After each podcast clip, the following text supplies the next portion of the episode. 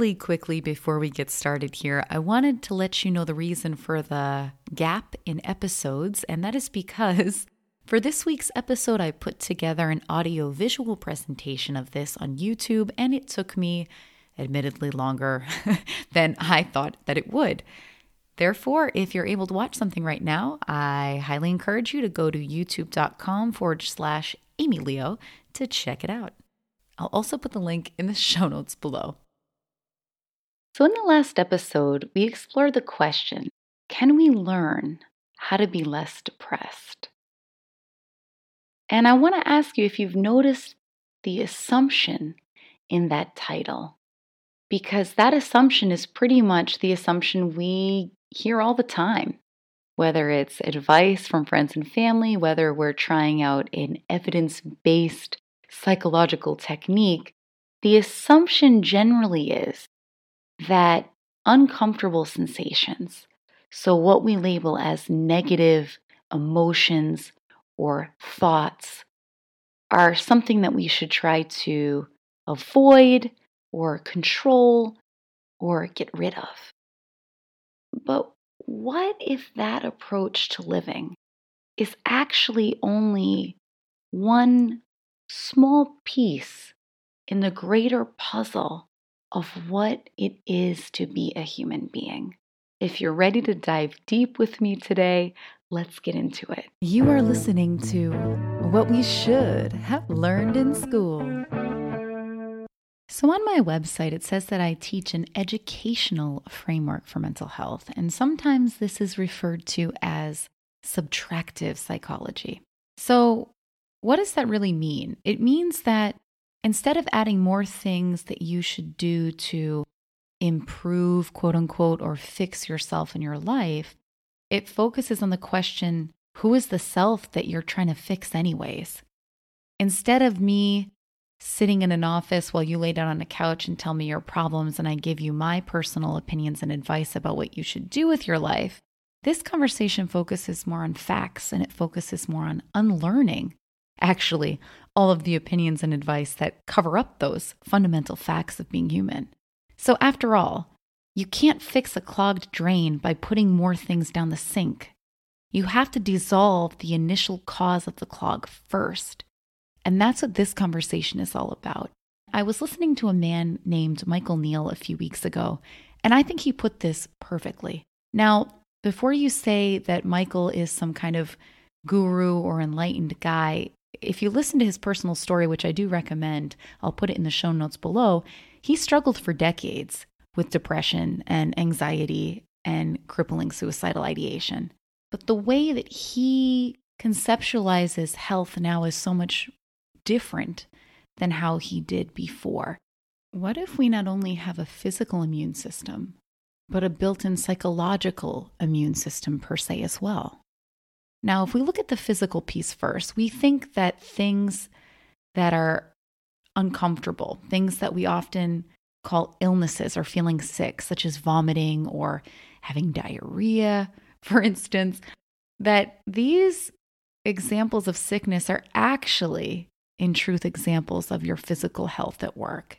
After all, vomiting or diarrhea is a way for your body to get rid of the toxins within it. We're really getting to the, the nitty gritty today with this example, but for instance, even, even one study showed that using an antidiarrheal medication may actually interfere with the natural ability of the human immune system and the intestine to do its job and get rid of the pathogens in someone's body. And then, you know, Michael gave a couple other examples too, like having a fever. Of course, this is your body's way of trying to kill the bacteria. That is one theory of having a fever. So, what was Michael getting at, and what am I getting at here?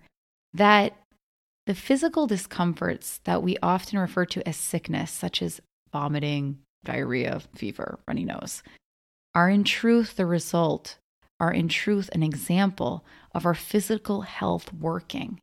And so, what if the uncomfortable emotions, the things we call mental illness, mental sickness, the things we habitually try to stop ourselves from experiencing, such as sadness or anxiety or panic or depression or insecurity and self doubt, what if those are actually related to our underlying mental health?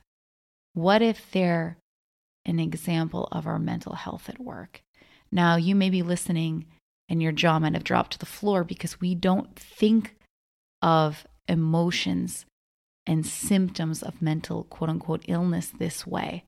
But what if, for example, in some cases, depression is actually our mental health at work and it's a way for our health to counteract the debilitating side effects of chronic anxiety, a way for our system to reset, a way for us to look inward, because research has linked that there are positive attributes of depression too. We can't solve problems by using the same kind of thinking we use when we created them. Now, that's attributed to Einstein, and who knows if it's really something he said, but we aren't encouraged to look at life in this way we often don't recognize or we completely ignore our innate mental health. We very rarely collectively look at the existence of a psychological immune system. We very rarely focus on a core trait of humanity, and that is resilience and adaptability.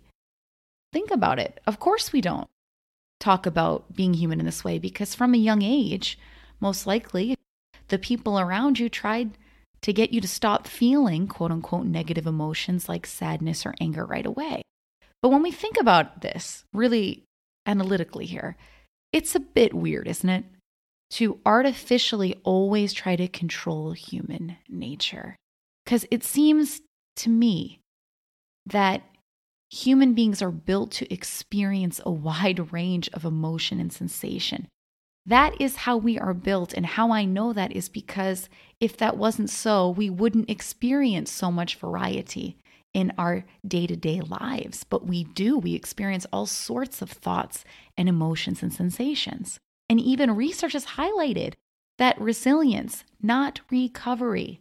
So I'm not talking about a lengthy healing period here. That resilience is natural and it's actually a common response of human beings who are exposed to potentially traumatic events. What? Amy is full of crap. What you're saying can't be true, right? If what I'm saying is true, then why are so many people in therapy? Why are so many people on antidepressants?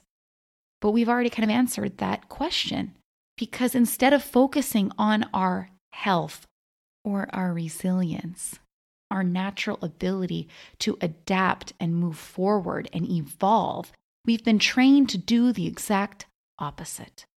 We talk about our problems to the point of obsession. Then we try to fix other people's problems by getting them to talk about their problems. And then we ruminate on what's wrong with us, and we collectively ruminate on what's wrong with the world, and we try to control and control and control, and we try to control others, and we try to control our feelings and our thoughts and our energy. And we don't see that all of that effort, all of that cycling around, running around, looking for tips and techniques and ways to manipulate ourselves and our environment and people around us, we don't see that ironically, the more we try to do that, the more out of touch we tend to be with our natural ability for mental well being. We don't see how we are unintentionally keeping our upset alive by constantly attempting to manipulate how we feel or avoid how we feel altogether. So I ask you today what would happen what could happen if you stop putting so much attention on your personal problems and your personal stresses? What could happen if you're able to just zoom the lens out just a tiny bit to look more at the bigger picture, to look at the human system in general? Because I've seen that no matter where people come from, no matter what horrible things happen, no matter what diagnoses a person is presented with at a certain point in their life, that actually we are never truly separated. We never truly lose the ability to access that psychological state of greater freedom that many of us remember when we were children. that natural state of being in life, that natural state of joy and love, and not a romantic or personal love, but a state of flow, a state when we were not so weighed down by our problems and by our desire to control things and to plan every aspect of our lives and to fix ourselves and others and to chronically strive for goals and keep indulging in our expectations as if they are some kind of solid, absolutely true thing. Instead, today, I invite you to really look at the intelligence behind our systems, the miraculous intelligence of how we have been designed.